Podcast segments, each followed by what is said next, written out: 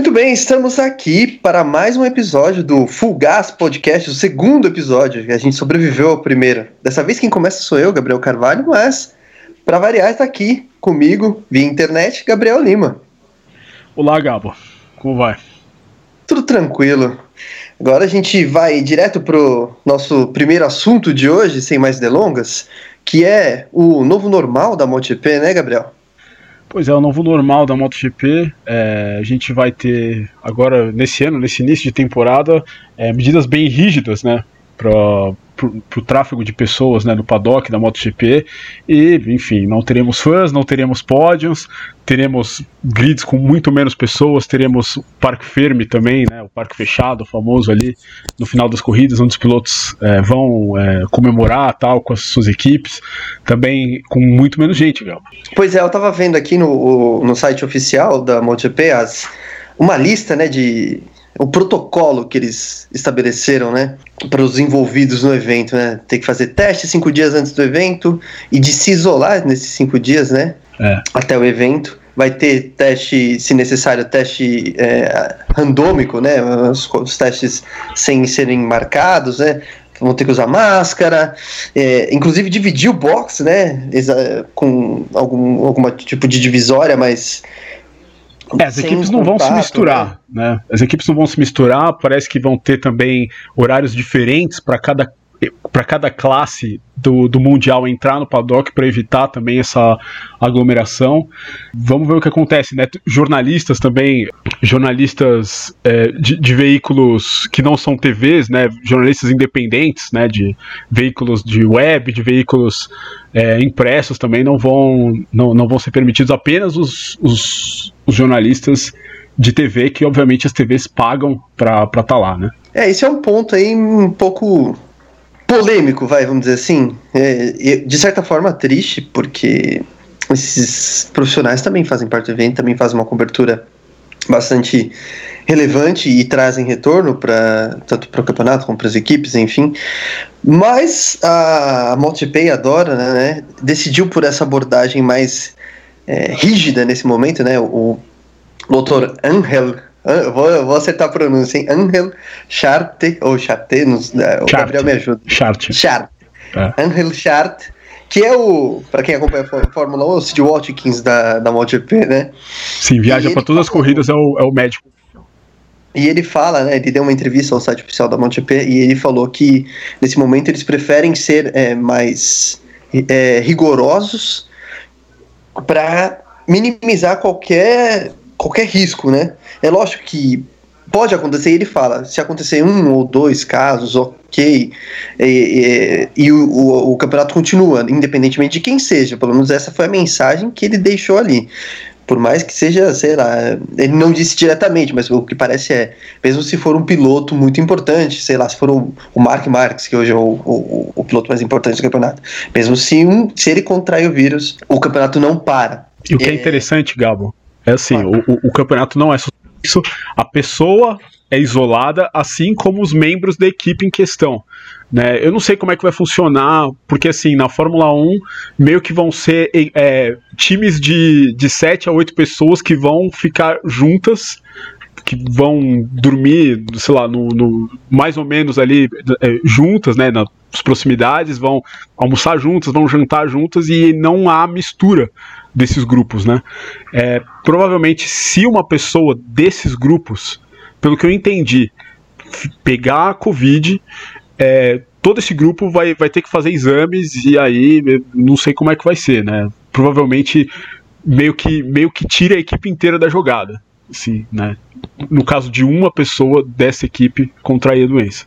E, e o rigor dessas medidas, é, elas ficam o rigor fica bem claro quando o, o, o Dr. Angel ele fala que se alguém descumprir as normas né, da, que a MotoGP está impondo neste momento, vai prejudicar a todos. Ele, ele disse isso, né, mas um tom de não façam bobagem, por favor. Vocês vão ferrar todo mundo, inclusive podem ferrar o campeonato, porque a gente sabe que é, a taxa, a gente tem visto, né, pelo, pelos casos no, no, no, mundo inteiro, virou uma pandemia, né, final, que a taxa de contágio é muito alta. Então, assim, se alguém pegar e não avisar, é, todos os membros da equipe podem pegar, se for um piloto, se for um mecânico, enfim. Todo mundo que estiver perto tá ali no risco e pode pegar. E aí, se esse membro tiver, se alguém desse, desse círculo tiver contato com outras pessoas, bom, aí já complica tudo. Ele falou, lógico, eu, tá, até o Dr. Angel falou, se 100 pessoas contraírem, é lógico que a gente vai ter que parar, ou se a pandemia piorar de novo, a gente vai ter que parar, mas, princípio, um ou dois casos, o campeonato continua. É, o que joga a favor deles é que a região ali, né, da Andaluzia, esse esse local da Espanha já está na fase 3 da quarentena, né? Que é aquele momento que é, bar, restaurante, comércio já está começando a, a, abrir. Né? Então eles não. externo assim. É, é, é um momento bom para aquela região ali, o que pode ser, né, enfim, com essas medidas rígidas que não aconteça nada. Né, você falou de, de, de, de monitorar, o Dr. Angel, ele tem, ele, ele vai ter todos os dias de todas as equipes via aplicativo, todo mundo vai ter que se reportar para ele e a, a qualquer sinal de, de algum dos, dos parâmetros de risco né, que ele colocou, que é temperatura corporal, tosse, é, gastroenterite, dor muscular, é, é, é, essas pessoas, né, a pessoa que estiver sentindo isso vai ter que é, se reportar a, ao médico, mas todos os dias é, vão, vão haver testes aí, testes levados para o Dr. Angel, feito, feito por todas as equipes, do, das equipes para, para os médicos. E até fala aqui também, né, aproveitando esse tema que você, o, esse, esse ponto que você citou, de monitorar, é monitorar até em, com, com quem essas pessoas tiveram contato, né? Porque isso é importante também, é, uma, é um, um ponto que, que alguns países é fizeram, gente, isso né? permitiu controlar, né? Saber com quem essas pessoas é, conversaram, essas pessoas que foram infectadas, e aí permitiu rastrear o caminho que o, que o vírus percorreu. Isso, claro, no, tô falando fora do, do, do paddock da MotoGP, né?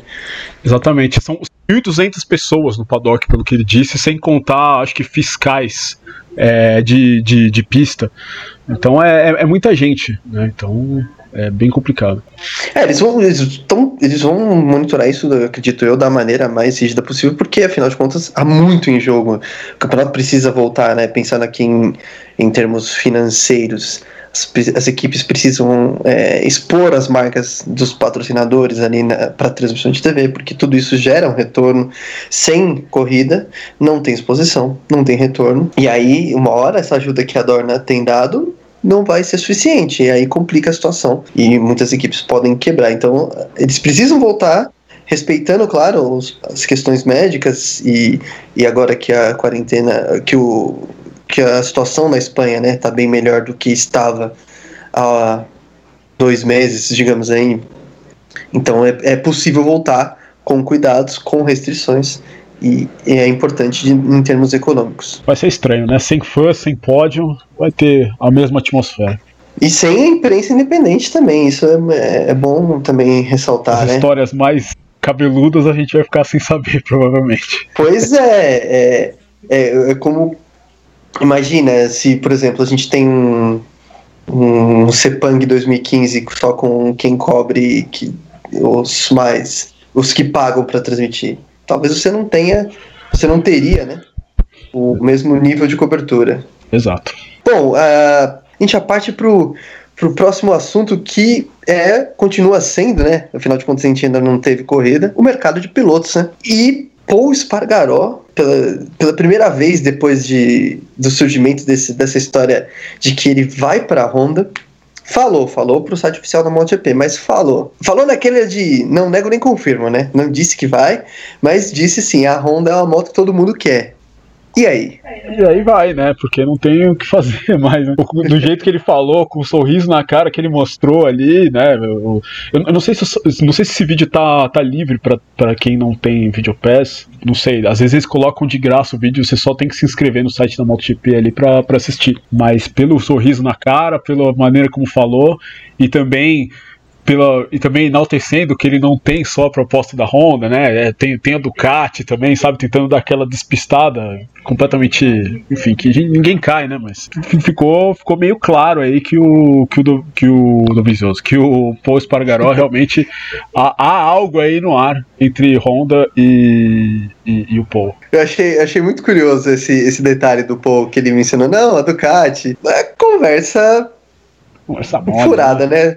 É. Conversa mole só para disfarçar. E, porque o que tudo indica, e né, os, os jornalistas da, da imprensa internacional. E, ó, só para dizer, esse vídeo ele é gratuito, então a pessoa, acabei de checar, a pessoa só precisa se cadastrar, né? Se não tiver cadastro ainda no site da MotoGP, consegue ver. E a linguagem corporal do Paul, como o Gabriel disse. É, você não precisa nem saber inglês.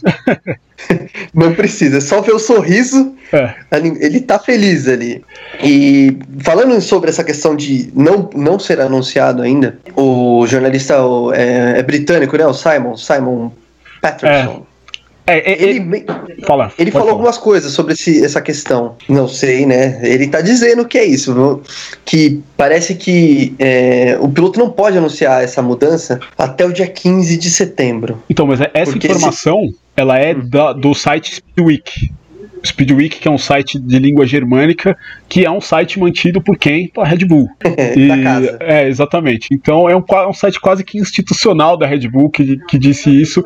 Fez uma entrevista, na verdade, com o Stefan Peter, né, que é o CEO da, da, da KTM, e ele disse isso, né, falou que, ah, porque nós temos uh, uma opção até dia 15 de setembro, não se pode falar nada, não sei o quê, e no na mesma entrevista, uma pessoa de dentro que, da, da KTM, que, uh, cuja qual eles não revelam qual, né, usam o sigilo da fonte, falou que Pargaró e Martin saíram da equipe em três dias. Né? No, é, teve isso. É, então, é, é, exatamente numa aspas, né? Uma frase atribuída a alguém, né? E, falaram que ele saiu da equipe, os dois saíram da equipe em três dias. Então, vou, colocar assim: o que parece que aconteceu é uma carta de intenção foi assinada pelo Paul Espargaró com a Honda, com o Alberto Pucci, né? Que enfim, é o chefe da equipe, e a KTM teoricamente teria para convencer ele, entre muitas aspas, até lá, né, para para continuar na, na equipe. Mas, enfim, é, é, é, algo que não vai acontecer. É quase como se o primeiro não tem que ser da KTM.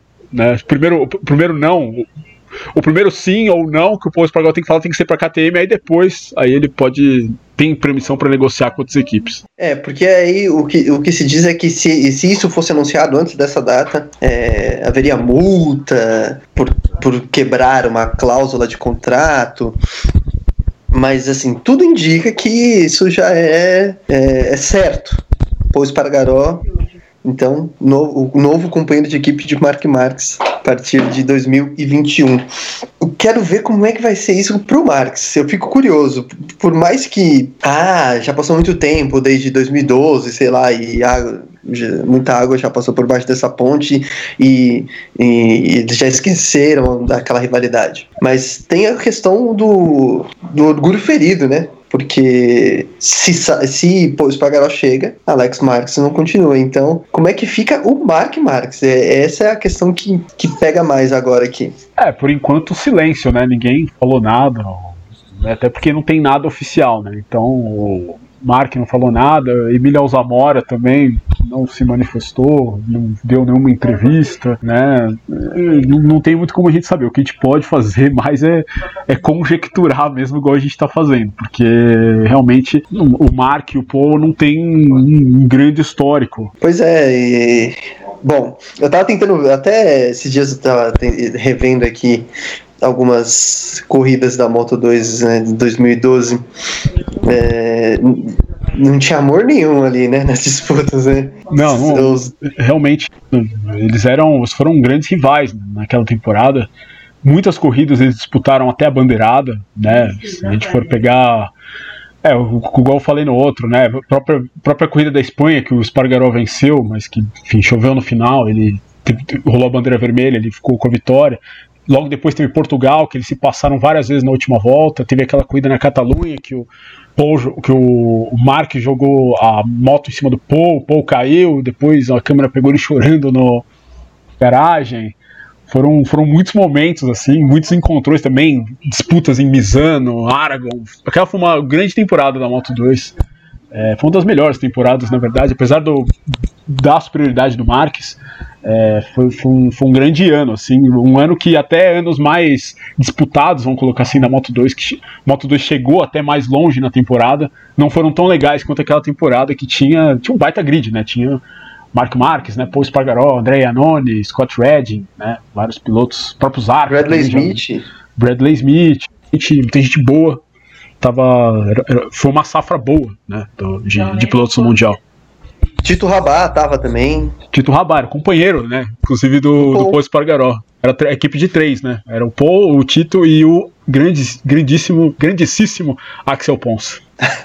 filho, filho do dono.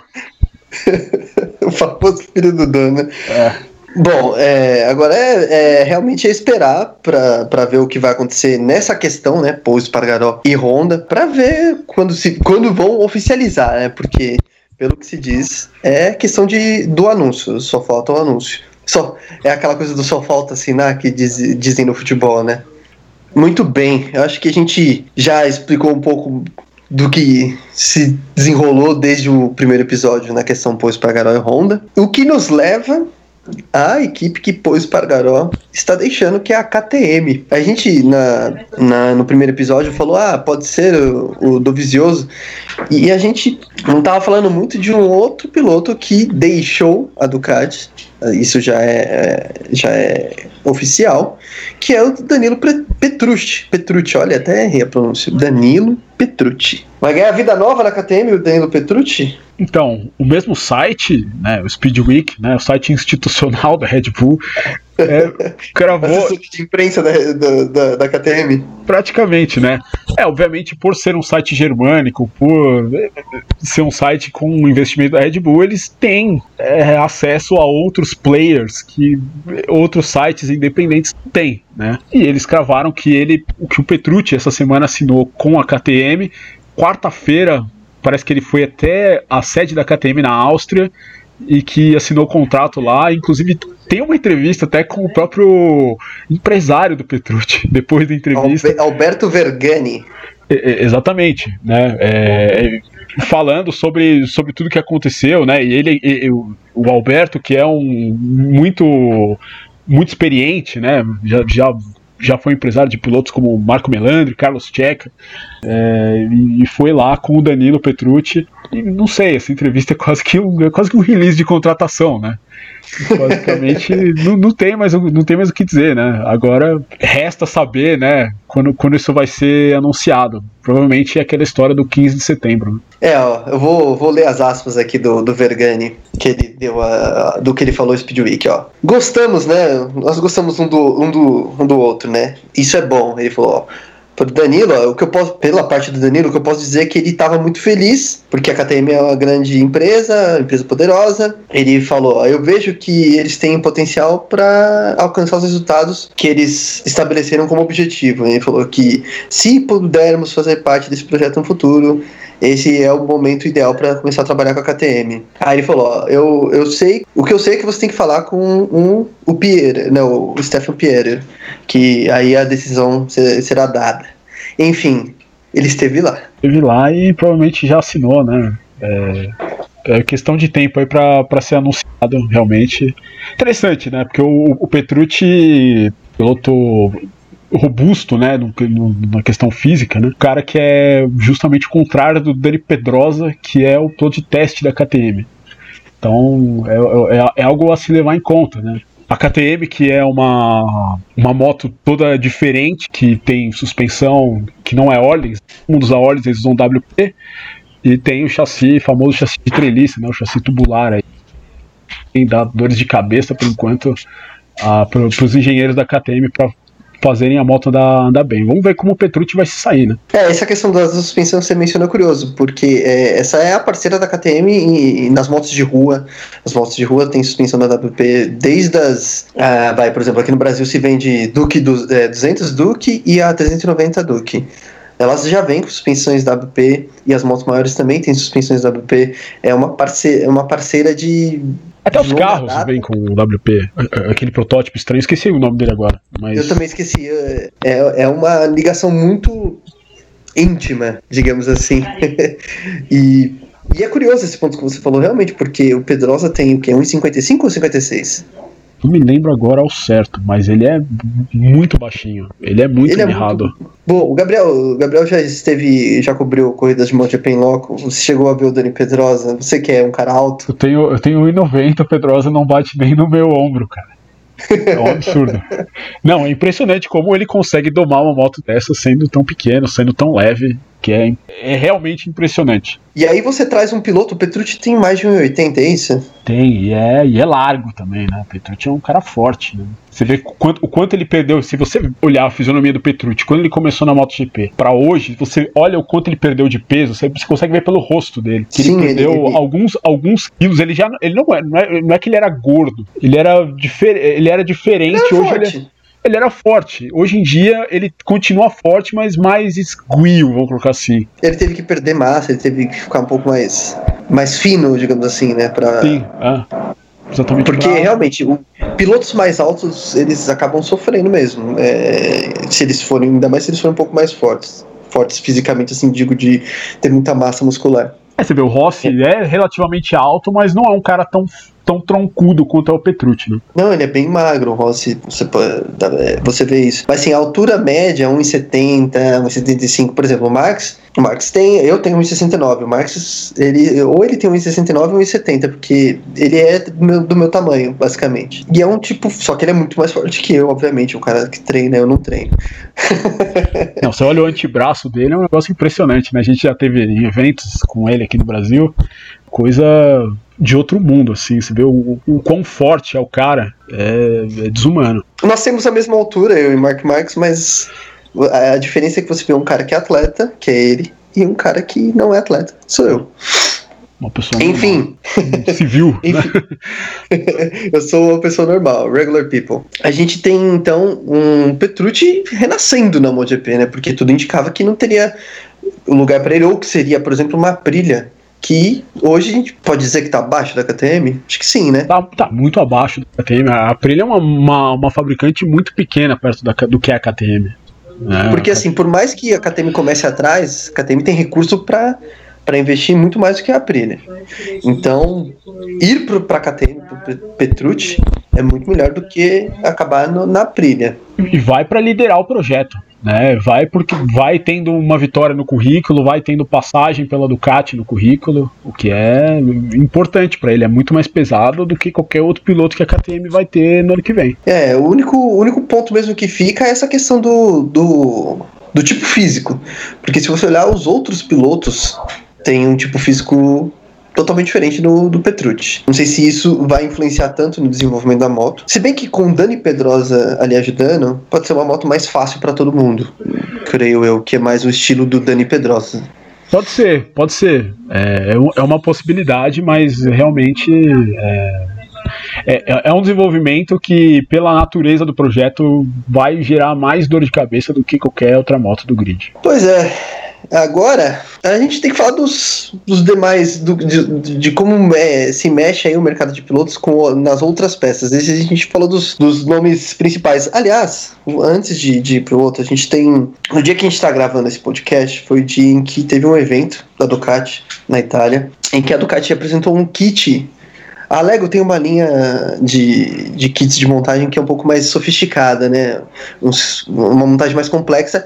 E nessa linha entrou um kit de montagem da Ducati Panigale V4R, que é a super esportiva de topo de linha da, da fabricante, né? Lógico que dentro da Panigale V4 existem outras versões mais sofisticadas, inclusive tem uma versão limitada aí, que a 500 unidades que tem as asas inspiradas na GP16, que era a moto da Ducati na temporada 2016. Mas enfim, Panigale 4R e fizeram um kit Lego dela. E hoje eles fizeram apresentação. Hoje, no dia que a gente está gravando esse podcast, eles fizeram uma apresentação na Itália. Pegaram uma, uma moto do tamanho real, uma Panigale V4, e montaram com a carenagem da, usaram peças Lego para montar a carenagem, montar outros detalhes da, da moto. E o Dovizioso estava lá. Eu fiz toda essa volta para dizer que o Dovizioso estava no evento. Isso pode ser um sinal de que, bom, não tem nem para onde o Dovizioso ir agora, pelo que a gente está vendo. Mas de que, então, o Dovizioso provavelmente vai seguir na Ducati. Então a dupla da Ducati para 2021 provavelmente será Jack Miller e André Dovizioso. O que para mim, como eu falei no primeiro episódio, eu acho que é a melhor decisão para pro Dovizioso e a melhor decisão para Ducati. Então aí tudo que tudo que a gente tem de, de não, não exatamente de informação, mas de análise aqui da situação, é de que o Dovizioso, então, deve permanecer na Ducati, porque também não tem muito para onde ir. E aí a dupla para 2021, Jack Miller e André Dovizioso, na equipe oficial da Ducati. Pois é, o, o Dovizioso era o primeiro alvo da KTM, né, segundo a Speedweek, mas enfim, não, não, não deu jogo. O Dovizioso fica na Ducati aí.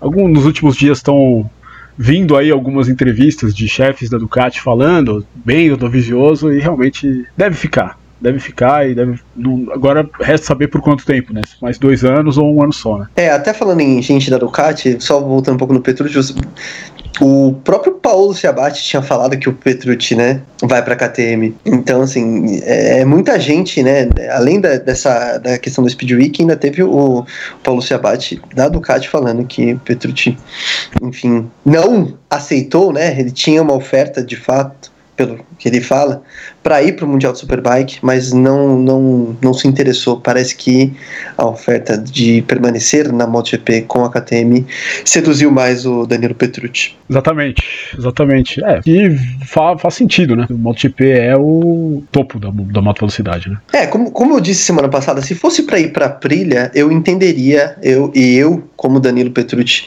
iria para a Ducati no Mundial de Superbike. Sendo a KTM, eu já olho e já falo, hum, não, é, talvez seja interessante é, apostar nesse projeto. Mas enfim, agora a gente vai aqui pro, pro nosso último último bloco, vamos dizer assim. É, a gente não tem muita novidade sobre o futuro do Valentino, né? Oficial não. não. Oficial não, né? Quase oficial.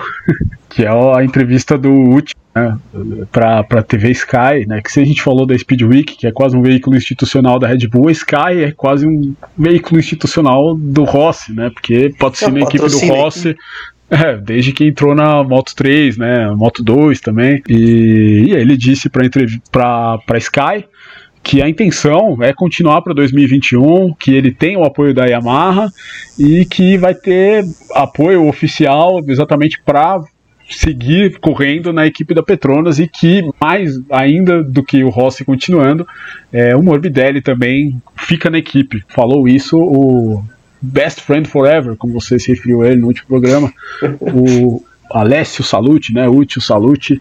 É, vamos ver, né? Mas tudo aponta aí para que e, e, o que você citou também no último programa, né? Essa, o fato da, da, da Petronas estar tá um pouco resistente a, ao time do Valentino pode ser que a equipe do Valentino levar ela inteira para para a estrutura né, do, do, do, time enfim, malaio, né, provavelmente já, já devem ter chegado a um acordo e eu diria que a Petronas é, é, é o elo fraco aí dessa, desse, desse cabo de guerra, né?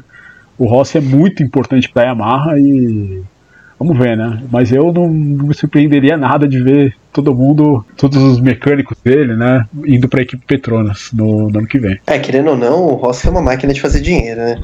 Mesmo tendo, não tendo tantos resultados positivos como já teve antes na carreira, ainda é um, um nome muito forte, não só para Yamaha, como para a MotoGP, né? O dia que o Rossi se aposentar, é, a MotoGP vai, vai sentir esse golpe. Vai. Então, desculpa, pode falar, Gabriel. Não, não, em termos, só, só concordando, em termos de comerciais, com certeza vai. Bom, já que não temos confirmações de Valentino Rossi. A gente tem é, outras histórias aí, porque, por exemplo, você mencionou um pouquinho antes aqui no nosso, nosso episódio que KTM perdeu Posto Espargaró e o Jorge Martin em três dias. Jorge Martin, então, que tudo indica, assinou com a Pramac para o ano que vem vai subir para a MotoGP no time satélite da Ducati. É uma vaga, então, está ocupada. A outra vaga, Gabriel, o que vai acontecer com a outra vaga na Pramac? É, não sei, eu, eu, eu acho. Especula-se aí o Zarco, mas é. Mas tem o Banhaia, que, enfim, não fez um ano ruim no ano passado, mas eu, eu acho que as outras cartas desse cenário, eu acho que elas precisam ir para os lugares certos antes da gente ter esse, esse anúncio, assim, né? Eu acho, eu acho muito prematuro a gente, as pessoas especularem, né? Não sei até onde de verdade tá nisso, né? Mas é. Os arcos subindo já, não sei, né? O Banhaia é um piloto que tem muito mais ainda para provar na MotoGP do que os arcos, né? Então, e tem aí o, o Rossi por trás. Então eu não sei, né? Vamos ver, é, é uma vaga aí que realmente ainda é difícil da gente. É uma vaga que é muito mais difícil da gente falar alguma coisa do que as outras que a gente falou, né? Do, enfim, do Petrucci, do Dovizioso, do Poço Pargaró e do, até do próprio Rossi, eu diria, né? Nenhuma delas está confirmada 100%, mas essa aí eu diria que ainda a água precisa rolar para para a gente realmente ter uma pra gente ter esse cenário aí se formando. Mas jogo rápido, se você fosse o, o, o dirigente, a pessoa que toma a decisão, quem você escolheria? Ah, depende da temporada desse ano. Não consigo escolher é, agora. Peco Banhaia tem potencial, o Zarco tem, já mostrou. Precisa ver como ele vai se sair na Ducati. Porque o Zarco é um cara que andou muito bem de Yamaha, mas pegou uma moto um pouco mais difícil no passado e não, não conseguiu andar bem. Né? Tudo bem, andou ok de Honda, mas também não é que andou. Né? Não, é, não, é, não é que disputou vitória, né? Então precisa ter um pouco de cuidado ainda, analisando ele só pelas últimas coisas do ano passado. Eu diria que o Zarco, voltando um pouco, ele foi apressado. Já que a ida para a KTM teve lá toda uma questão do empresário e tal, mas já estava lá. Dani Pedrosa chegou para ser piloto de teste. Eu acho que faltou um pouco de paciência para ele. Ele tinha contrato. É, ele podia ter conversado um pouco mais. Olha, ó, a moto tá difícil para mim agora, mas vamos trabalhar, tô tentando, a gente vai melhorar e eu acredito no projeto, enfim. Porque ele acabou dando uma certa dose de sorte de, de conseguir essa, esse lugar na, na 20 né, teve a oportunidade de pilotar a Honda no final da temporada passada, foi bem, até se imaginou que ele seria o companheiro do Mark Marques nesse ano e acabaram escolhendo o Alex. Falta um pouco de paciência. Eu acho também que se descartarem o Bahia nesse momento vai faltar paciência para Ducati, também não faria isso. Agora, se supondo aqui que tudo isso aconteça, que ah, o Post pagará a Honda a gente já meio que dá como como cartas, carta marcada. Agora, se o Zarco subir para MAC e, né, junto com a situação do Alex Max, os dois últimos campeões, né, da Moto 2, meio que sem moral aí nesse momento, né?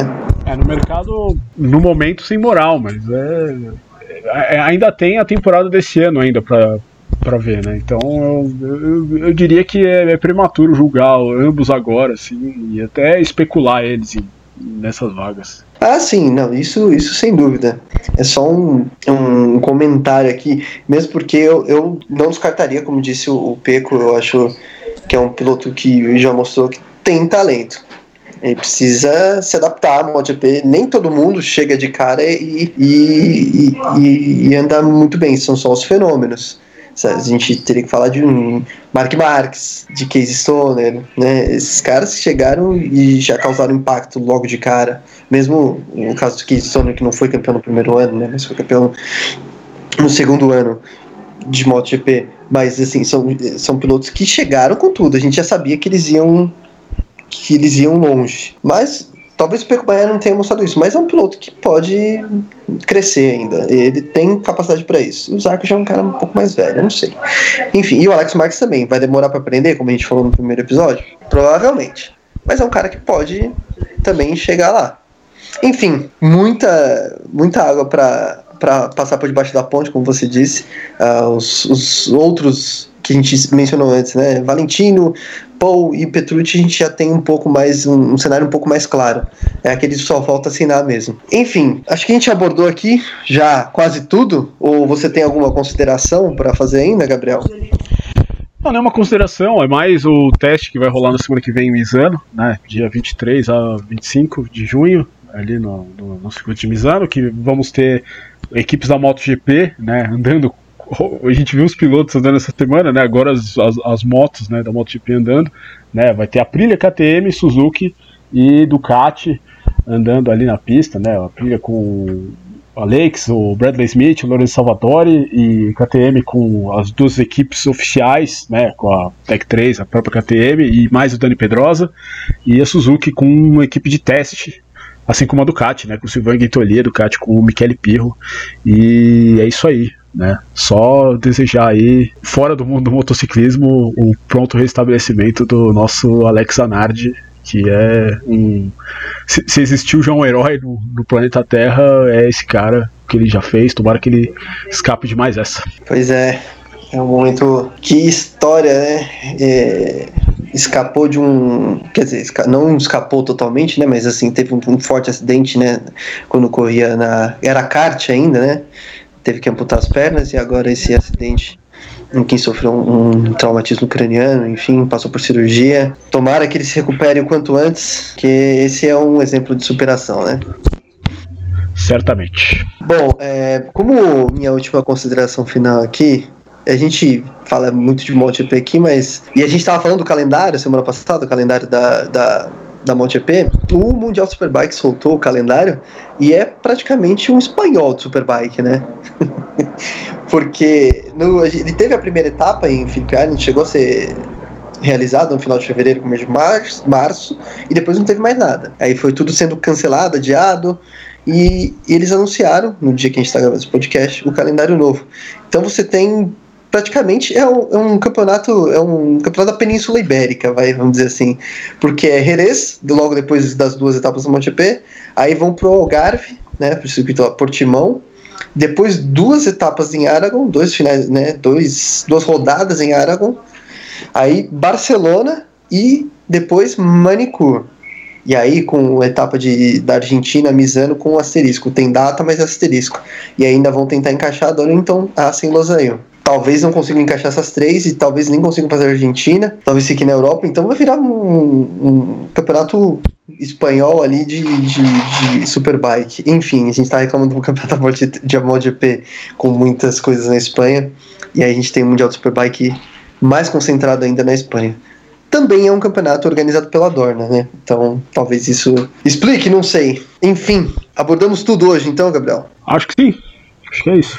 A gente volta em breve, não sabemos, né? Não, não, não, estabeleceremos exatamente uma data, mas a gente volta em breve com mais um episódio do Full Gas Podcast que está no YouTube, está no Spotify e está no Apple Podcasts. Então você tem três opções para ouvir o nosso podcast, certo? Eu me despeço então, Gabriel Lima já Tudo se bem. despediu e a gente volta logo mais com tudo sobre a MotoGP. Um abraço e até a próxima.